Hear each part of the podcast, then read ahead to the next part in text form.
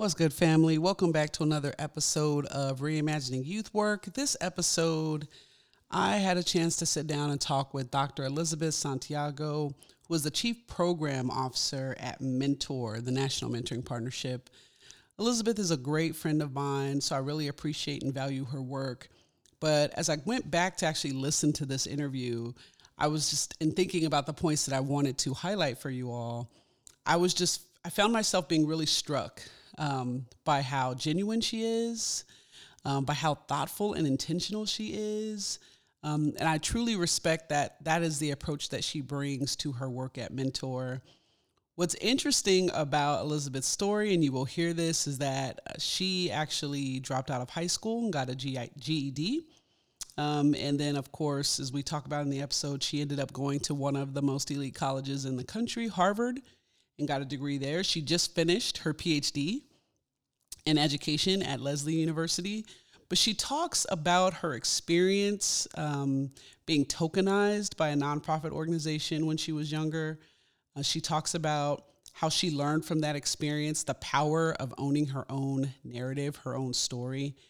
Um, she cautions us against tokenizing young people. She talks about her journey uh, going through higher education, going be being a person of color um, at an elite institution like Harvard, talks about what it would take to to help support young people as they go through this. So, what I want you to really pay attention to or focus on in this episode um, is the way that she talks about really giving uh, uh, young people an opportunity, a platform, curating space for young people to to share their stories, to own their narratives, um, to reclaim power, uh, and to be able to to fight for themselves, to be able to fight for their own dignity, right?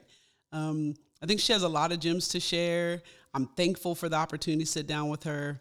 I think you're going to love it. This is Dr. Torie Weiston-Serdan, and you're listening to Reimagining Youth Work.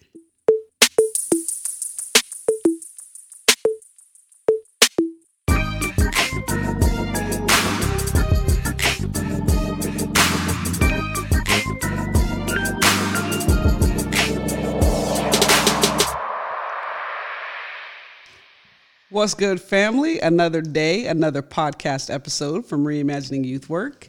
Today, I have the absolute pleasure of speaking with Dr. Elizabeth Santiago, who is the Chief Program Officer at Mentor. Uh, in this role, she's responsible for and actively involved in the management of programs and services for a wide range of stakeholders. Outside of her work with Mentor, though, I really want to get into a good conversation with her about the work that she just did on her dissertation and just her overall thoughts about serving young people who need us the most. So, welcome to the show today. Thank you so much. This is so exciting for me. Thank you for having me. I'm super excited to talk to you. I, feel like I'm I really I'm not calling myself a content creator. I'm call, I'm calling myself a content curator because I've just been finding ah. good voices and making sure that I bring them here on the onto this show.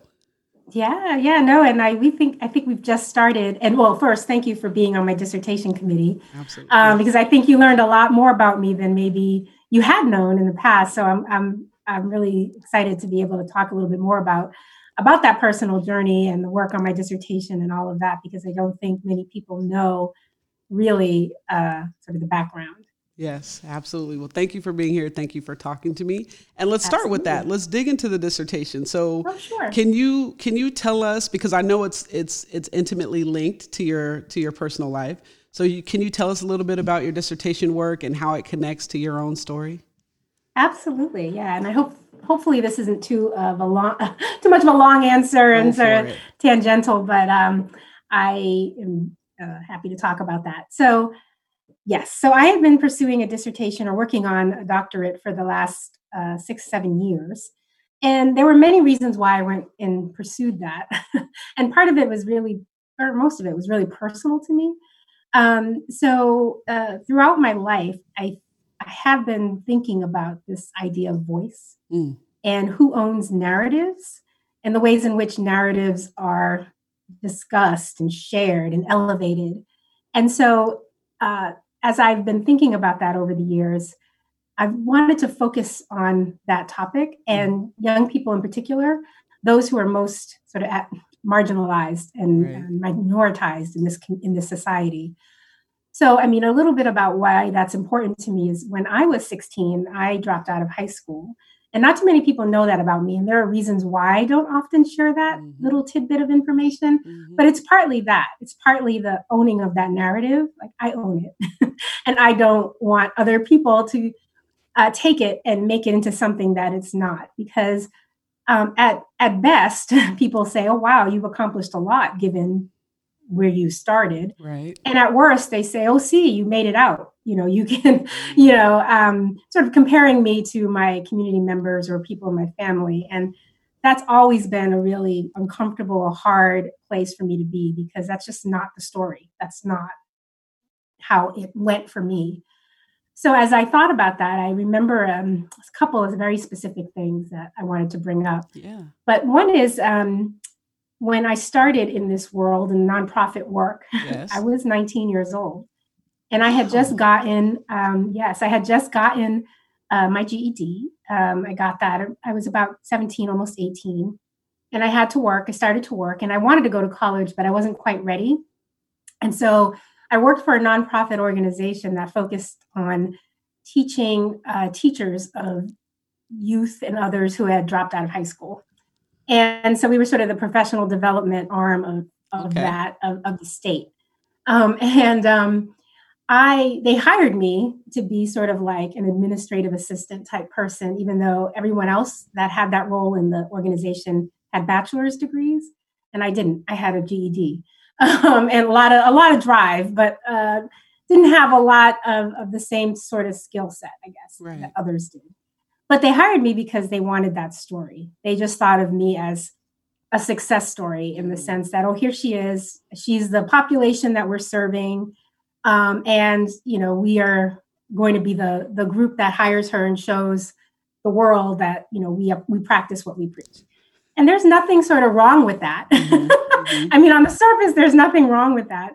But as a young person, you know, in an organization in that position, I always felt like I had to perform. Okay. You know, like I had to be that person they wanted me to be mm-hmm. um, when they propped me up on stage or when they asked me to write, you know, for the newsletter about my life experiences. And um, over time, it just became very bothersome yeah. to have to pretend or have to be something that maybe I wasn't or I hadn't figured out yet what that meant to me. Mm-hmm. Um, what being a high school dropout, and I own that terminology, even though it's sort of not politically correct to say that anymore. But right. I personally, I'm you know, that's the terminology I use. Um, and even though that's the case, like I just felt like um, I just couldn't be what what uh, I felt like I was. Right.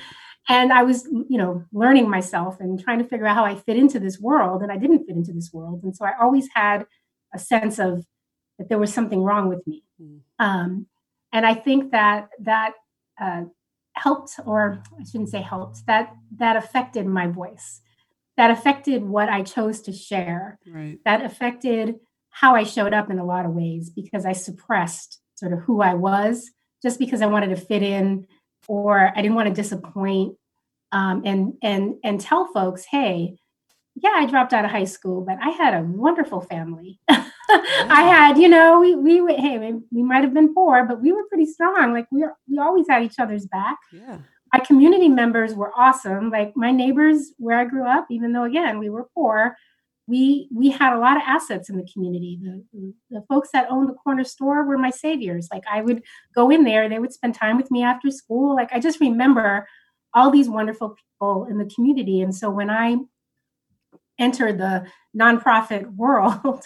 And uh, you know i just felt like my story wasn't connected um, or uh, what they wanted to hear. Right. Um, and so long story short uh, i when i started teaching myself and when i started in youth work i was always very clear like no you, you own your story. Yeah. whatever it is it's yours. Yeah. and i'm going to help you cultivate it. I'm going to help you learn the techniques to write and I became a writing teacher, and I was um, uh, excited about that. Uh, excited to work with young people um, who had potential um, to share whatever it was they wanted to share. And so um, the dissertation uh, was basically working with um, a group of women um, who had disconnected from school. Mm. Um, and, and and who were of all kinds of ages actually like it ended up being they ended up being a little bit older which right. was fantastic because there's something about um, education owning your story that that restores your dignity. Doesn't matter how old you are. Right. But if you finally get a chance to present yourself as a whole person your own story your own narrative you're able to um, achieve whatever you want in your life. Yeah. and i believe that strongly. That's why i studied writing. I studied um, uh, voice i studied narrative i studied critical pedagogy uh, because I wanted to have the words to back up what I believe to be true, and I wanted to have the knowledge um, to back up what I believe to be true. Um, and so that was important to me. Yeah. You raised a couple of good points. Well, all sure. the points were good, but some that I sort of pinpointed. One was about owning narrative, right? And yeah. I just think about the work that you and I are both in and how we tend to prop up we have this sort of token way of right. highlighting young people, right? When it benefits us, when it benefits what we want. Um, I want you to talk more about why that could be so harmful for a young person mm-hmm. because sometimes I think we do it, and even with the best intentions, right? It's like, well, we just want them to be able to tell our story, or we're being more youth centric, the best of intentions, right? But then the other side of that is that it's really about sort of capitalistic gain. You know, how can we look good in, in front of funders and all that? But what we don't ever ask in between all of those things are like, how is this impacting the young person? I think that's it's such a great question, um, and I think I've reflected on that a lot uh, because I was that young person, right? Mm-hmm. And I didn't, in some ways, um, was really learning about myself and my story and trying to figure out where I fit in. I didn't have the critical uh, awareness of the world um, at 19, 20, um, and I didn't know that me sharing my story was sort of exploitative in some ways. Um, and I, so I went along with it. And it, I always felt really weird about it. Um, so I, I, in my work, you know, I want to not make young people feel that way. Yeah. I want to listen to what they have to say. And I want to be open to that versus trying to fit into some kind of, um, you know, narrative or some bigger gain of of you know what the funders want to hear which you know i know and i get it like i've been in nonprofit world for t- over 20 years now. yeah and i get it i get it i get it um, but at the same time it's like i don't want to do harm to you know a young person's confidence or sense of self-worth. So there's a way to do this with dignity. Again i have to use that word. And, right. and just to say hey do you want to do this? Um, and and to uh, educate hey you know this is why i'm doing it. Being transparent about it you could help with that. Um, and i've never had um, a young person just say to me no i'm not you know or um, I, I, still feel exploited or anything like that i think it's just important to be transparent and know that you know we're we're kind of all in this together but i i think that's it can be so harmful it took me a lot of years to move out from under that mm-hmm. and feel like I could talk about my story again in a way that didn't feel like I was being exploited. So I would say just be very careful about that. Yeah, absolutely. So after after getting your GED and then after working in the nonprofit industry, you went to some of the top schools in the country.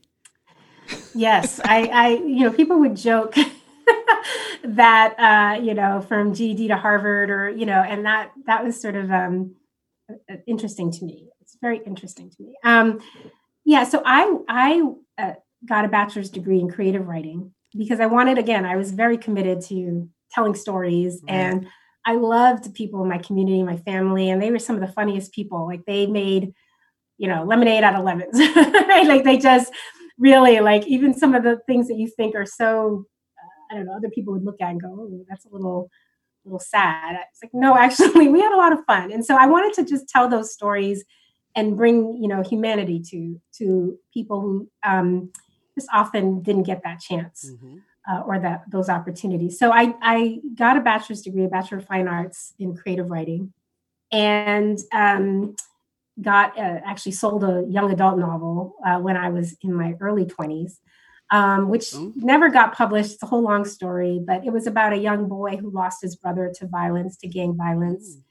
and sort of was processing that. And that's, um, you know, an, an important story to tell. Just stories we don't normally hear about the, the things that young people are going through. Right. Um, and so uh, I beyond that, I, I uh, after my earned the bachelor's degree, I went to work for a publishing company, which was kind of funny. Like it was sort of a dream come true, but then it wasn't because publishing is some of the like hard, you know, one of the hardest industry to, industries to work in. Yeah. Especially if you're not like from a certain background. And Absolutely. but at any rate, um, I uh, was able to go to Harvard uh, Graduate School of Education um, to earn a master's in education because I was really curious about how people learn. So I went from writing myself, mostly like, okay, well, how do I, how can I teach others to do this? Because again, I know so many people have stories to tell, and maybe just not the mechanism by which to do it. And so I thought writing was the way to do that. So I earned a um, master's degree in in education from Harvard, and that was a trip. that was a trip. That was a trip. That yeah. messed with my head for a long time. I think because again, when I was talking before about trying to be something that I wasn't, mm-hmm. I think that place really uh, amplified for me what I wasn't. Um, and I wasn't yet ready to own what I wasn't, you know. Um, yeah. And so yeah. Harvard just kind of, uh, while while a good experience, I think uh, kind of kept me kept my voice silent for a while, probably longer than I sh- it should have been. Um, and so you. when I went to earn um, or start my PhD program, I was in a different place, and so was ready to kind of tackle those demons and tackle yeah. the the you know the ways in which um, not being able to share my story had affected me. So, yeah. I've been talking to know. quite a few higher ed folks, and all of them have been talking about they're folks of color, and all of them have been talking about their experiences in college. And mm-hmm. several of them talked about just trying to get through their PhD programs and how difficult that was because they didn't see themselves there. Yeah. And I'm thinking again, the work that you and I do on the nonprofit side, especially in mentoring, we do a, there's a lot of college access programming. Right? There's right. a lot of trying to tell young people get through this so that you can go off to college and almost as if college is like sort of the the dreamland. That's right. And then they get there and there's a whole set of other issues that they have to deal right. with in college. That's right. You're right. Um, it was fascinating to me. So my niece, who's at NYU, and she's a she's a uh, sophomore now. Mm-hmm. She uh, wrote this whole long post on Facebook that actually brought me to tears because it was about how she's just so tired of being a young Puerto Rican woman, uh, the first to go to college in her family, um, in this classroom trying to uh, prove that she belongs there. And what brought me to tears about it is that I felt the same way. And here we were, like, I've got what, 25 years on this young lady, and we're still in this same situation. And I pulled off, uh, when I was at Harvard, I, I wrote a rant poem um, about the privileged Harvard elite. Mm. It was it's kind of an angry poem and I was upset because I was I remember sitting on the train. I was coming home from a class, and I had been dismissed because I felt like folks uh, wanted to talk in theory about what it was like, what's it, what it's like for poor people, mm. but no one wants to hear what it's actually like, and right. and like yes. From someone who who lived it, you know. And so you know, part of my frustration there too, I mean, just as an aside, I wanted to earn a PhD because I thought to myself, now dismiss me. Here I am, like now I come from that community and now I have a PhD. You know, what you got now? Yeah. You know, like because, yeah. but that's an aside. So I wrote this um, rant poem because I had been dismissed. Somebody, and then somebody had said what I had just said in a way that was, I guess, more palatable for the people in the classroom and then they got applauded and the teacher was you know it was that sort of you know thing mm-hmm. and i was so upset i um, wrote this poem and uh, on a whim submitted it to the students of color journal and it was the first annual harvard student of color journal Um, so yes. um, I didn't hear anything about it until I got an email or something saying, uh, we've selected your poem. And I thought, oh, wow, okay. Yes. I better revisit that poem, right? And I go into the office um, to get when they tell me the, the book is ready. Mm-hmm. Uh, it was a printed book. I go in to pick it up and I say my name, and the whole room turns around and starts to applaud. I kid you not, Torie. And um, they start to applaud, amazing. and I and I just looked around like, what what is this? And then they told me when I opened the book, the poem that I my rant poem had been used as the opening to this journal. Wow. And with a dedication saying that the students of color at Harvard who were part of this journal committee wanted to thank me for my bravery in saying what they felt um, was, you know, their situation. Yes. And so this was again, I mean, I graduated from Harvard in 2001. Here's my niece at NYU in 2020. Mm-hmm. And we're still, I mean, I and I sent her the poem and she called me and said, Oh my God, this is exactly how I feel. So it was, it's so, you know, long story short, it's, this is just sort of, I mean, this has been an ongoing issue for young folks who go into um, these classrooms that aren't always welcoming to them yeah. or following an antiquated kind of you know old school model or mentality that they just don't fit um, and so it's it's it's uh, disappointing that we're still in this place yeah. um, even though you know many of us know it's just not the best way to welcome you know all students into the higher ed classroom. Absolutely. So, all of this you've gone through in terms of your educational process and triumphed. And now you are running or helping to run a huge mm-hmm. nonprofit organization that influences a lot of folks, not just young people, but adults in this field. So, connect your background and, and these experiences that you've had with the work you're doing at Mentor.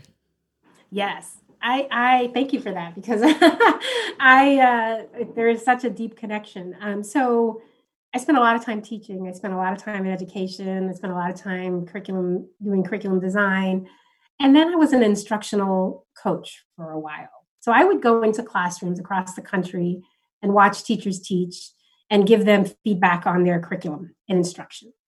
And the thing that I saw most was the lack of connections teachers had with their students. And I don't mean to oversimplify, there are just a lot of things going on, obviously. Yeah.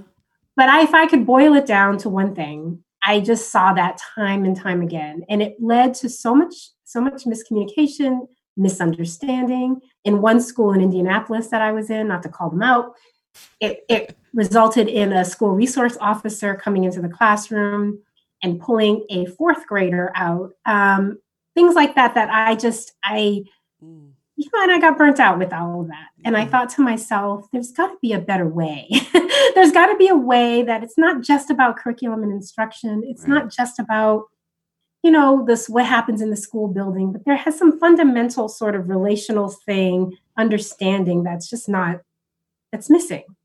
And I, uh, in my work in my previous nonprofit at Jobs for the Future, um, I was building pathways programs for young people. So they would go from high school to college to workforce.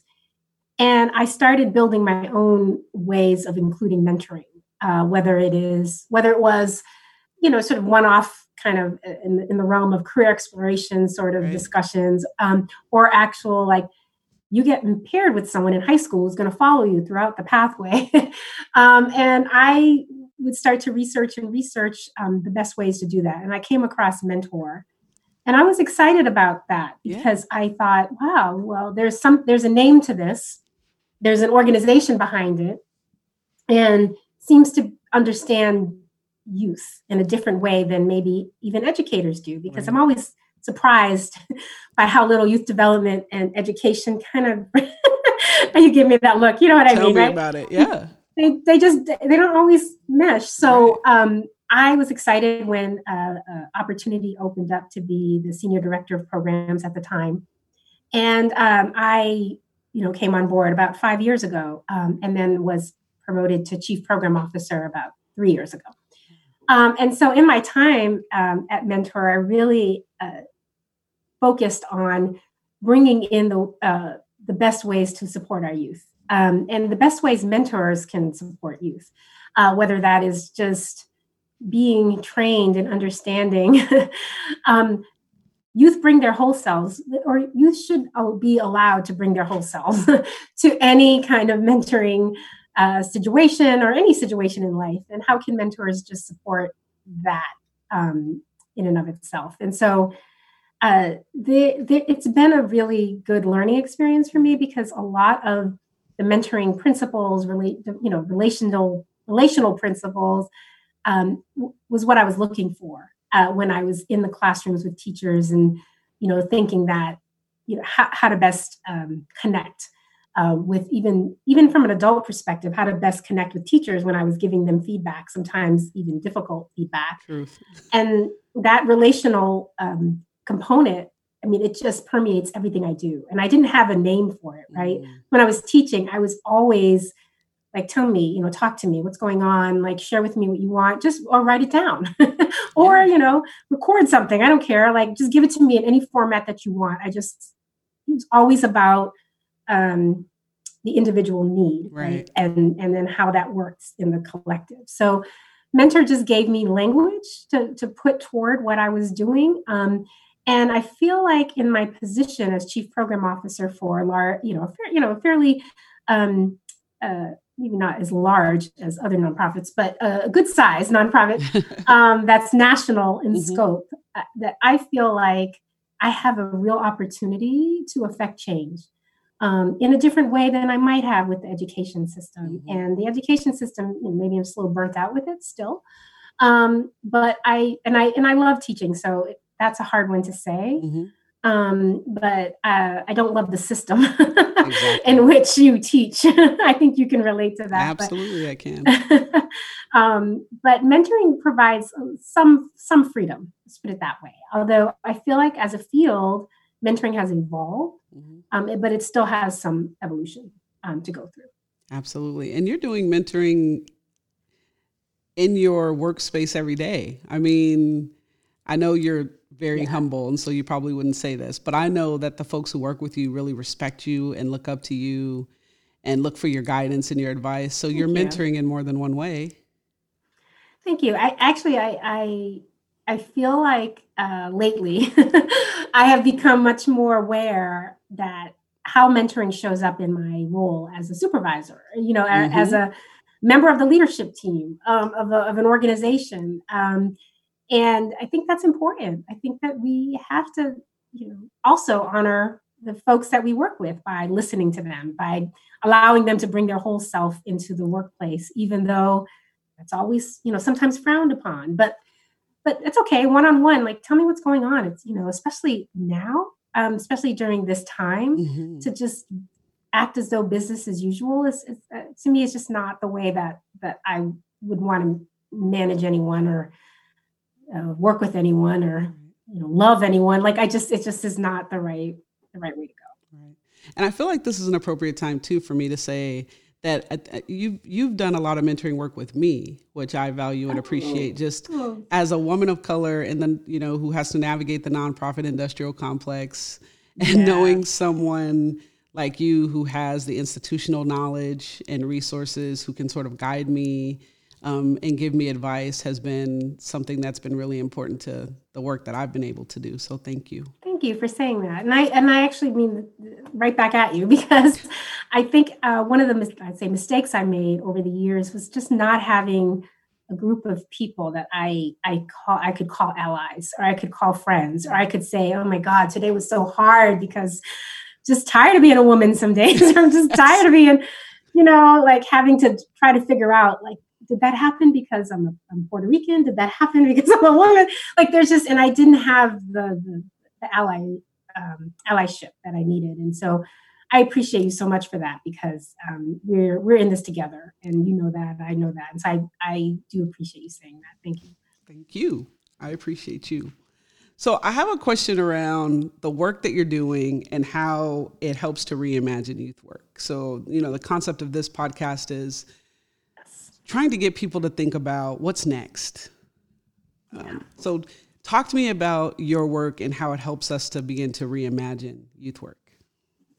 Yeah, I I um, appreciate that question, and I I, I actually you know want to highlight you because I do think that when I read critical mentoring, I I know like many people, um, many people that I've talked to, and uh, um, it, it just sort of changed my my viewpoint. Um, it it showed me what mentoring could be, and it showed me what youth work could be. Um, and it gave me again, like I I, I might have said this a, a, few times already. It gave me the language I needed yeah. to kind of talk about what youth work could look like. Um, and so I 100% feel like youth work needs to be youth led. Um, and I feel like it needs to be community driven, um, mm-hmm. and whatever that means. Um, uh, folks in the communities, our elders, just need to be respected. Their voices need to be brought to the table. Mm-hmm. Um, just because someone doesn't have opportunities or means uh, doesn't mean they don't have solutions for some of the things that we're trying to figure out. Right. And that has to be part of what the future of youth work looks like. And as a plug, my own bias is it has to be narrative focused. I mean, yes. I feel like the more and more we can elevate stories um, and different stories, the more we have a better collective understanding of of the world and of people. Mm-hmm. Um, and I think that the more we can have narratives be part of youth work in some way, uh, I I would be you know 100% for that. Um, and, and, I'm also thinking about that in our work at Mentor. Like how, how can I incorporate more of that in the work that we're doing? Yeah, absolutely.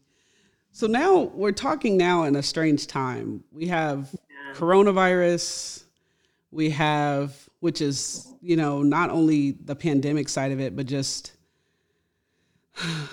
just sort of the epic failure around our society and the most marginalized folks and yeah. how we organize and take care of each other. Um, to me, I'm not just pointing to one source because I see it yeah. in different in different levels you know, right now I actually saw you post that you ran with ran for Maud today. So we, you know, that's a, a trending hashtag. We just have so much going on that's impacting young people and as a result impacting our work with young people. That's right. Do you have anything you want to offer around that? Just I, I mean I just want to to establish some space just for for sort of processing, you know, all of the work that that comes with having to sort of navigate all of this craziness that's happening? Yeah, I mean, first I'll say um, that the the run with Ahmaud today for me was about solidarity. Mm-hmm. You know, it's just so it's like that's yeah, like that's that's something we needed right now, um, and it needs to stop. And even though it felt like it was a small thing, it it made me. It actually was very profound for me because I just sort of felt the collective solidarity mm-hmm. um, at, at, that moment. Even though I was running by myself, it I, I felt part of a community or something larger, um, and I think that's important. And I think that's exactly um, what I would say about the time that we're in as well. Um, we we can't forget those connections and, and the relationships, um, and we have a responsibility. Me as an individual, I realized my sort of responsibility when I was standing behind my son, getting him set up for his virtual class, and noticed that there were three students that my son normally hangs out with who were not on on the screen. And I asked ah. him about it afterward, and he said, "Oh, they haven't come the whole time." And I was like, "Okay, all right." And so I could have just said, "Okay, well, well," and walked away. Right. But for me i was like no no what can i do? Because it's it's not just the school's issue it's the community's issue right? It's a, we all have to stand up and do something. And um, in the same sort of solidarity um, that i talked about early, earlier.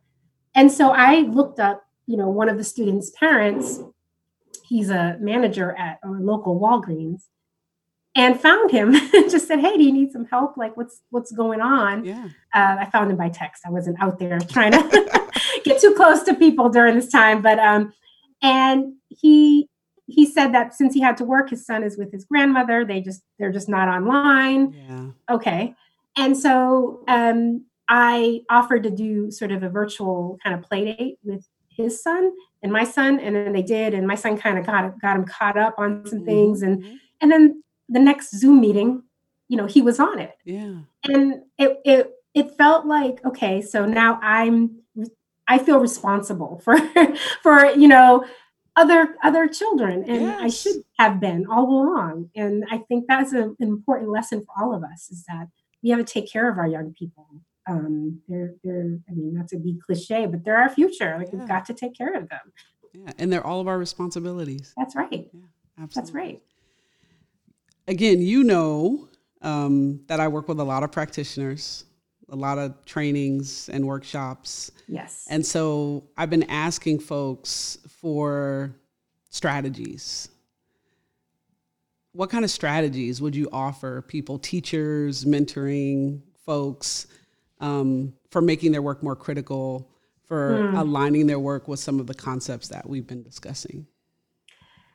Yeah, I mean, I I think a lot of the things that uh, we've already talked about, or I was talking, I've talking about, uh, or I've talked about, fit here as well. Um, but I also think it, we have to, as individuals, do our work. I know you talk about that, and other people have talked about that. But if you know, you, you have to be open. You have to listen. You have to not try to impose your own belief system or what you think that child needs or um, you know we we have to listen and we have to be open to it. And um, you know i mean i guess i i would offer that like as we think about what the future holds for youth work and it being youth led and uh, community involved we we have to practice that. We have to practice those beliefs um, and it starts with us as individuals um, doing the work doing the hard work sometimes really looking at yourself and saying wow i i didn't know i had that. Right.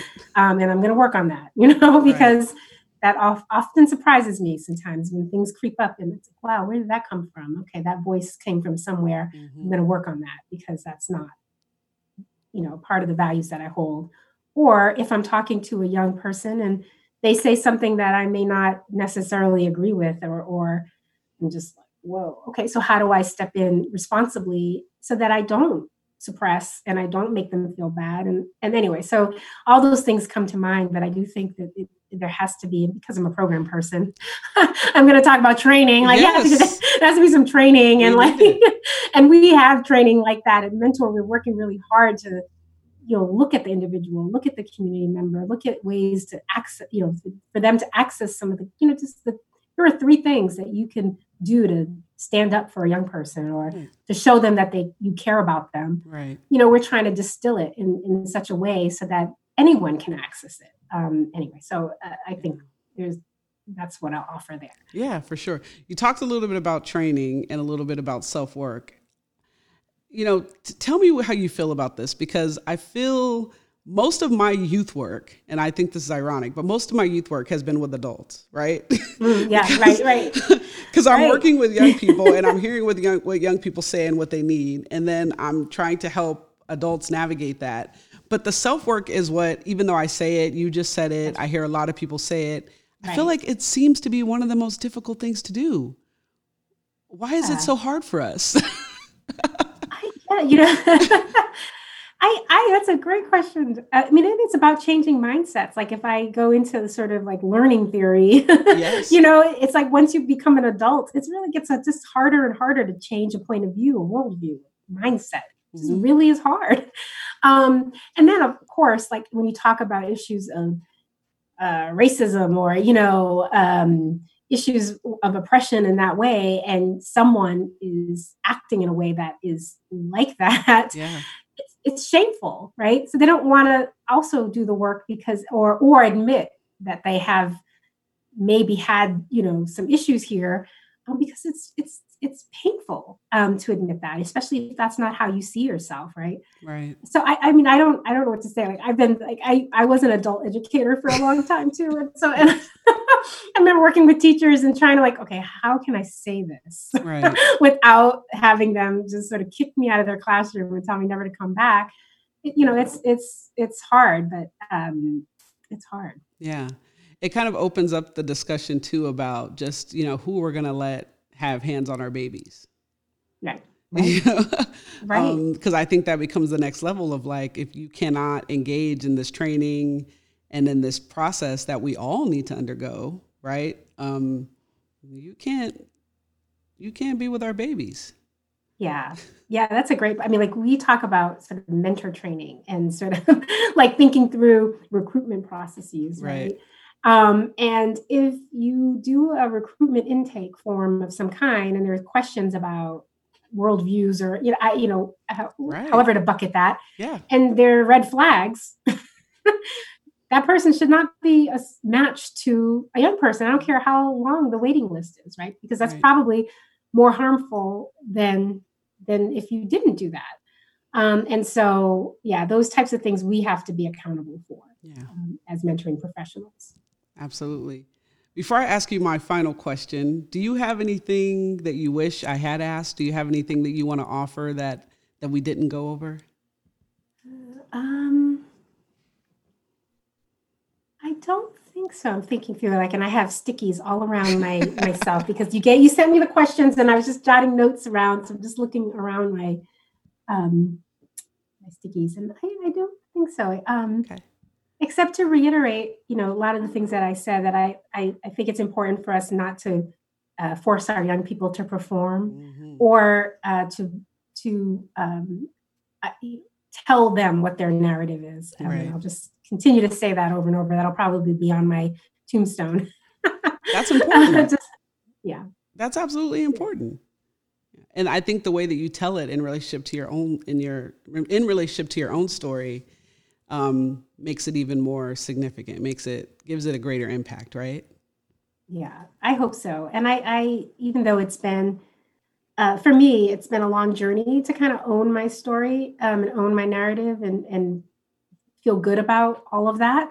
Um, I'm finally here, and I and I feel like uh, you know earning this PhD for me is just like okay, I'm I'm ready for the world. I'm ready for y'all. Bring it on, you know. Um, and I think for my, you know, sort of life's work, if I could get a young person to not be my age and when they're trying to like wrestle with all of this, like yes. they could do that at 18. Imagine the the like you know um you know potential of of the world right yeah so, absolutely so my final question for you and the question i've been asking of every guest in your freedom dreams what does the future of youth work look like? Hmm. Yeah, the future for me uh, it has to be it has to be youth led. Um, we have to take a back seat in a lot of ways. The adults, um, which you do a lot of already, like you're already doing a lot of what the the, the dream work is um, in a lot of ways. Um, but you know, we live in a reality where sometimes you can't always do that. Mm-hmm. Um, so in my dream world, the systems and all the other people would come along and understand, yeah. you know, the or or hold dear the same values um, that that we have. Um, and I just don't know how that would happen, but um, hey, this is my dream world. Yeah. And so, uh, youth led, community focused, you know, narratives. Uh, I, I really do think that the stories, the more and more we elevate our stories, the better we're able to understand uh, the multitude of realities that are out there. Thank you so much for talking to me today. You're welcome. Thank you for having me. I appreciate you. For the rest of y'all, I have been talking to Dr. Elizabeth Santiago, Chief Program Officer at Mentor. She gave us a lot of really good information about working with young people and especially about the power of narrative and young people owning their narratives. I will make sure to have links to her bio and the episode notes. I will also include a link to Mentor's website and any other information that she might want to share with y'all. See you again sure. in two weeks. In the meantime, keep doing the good work.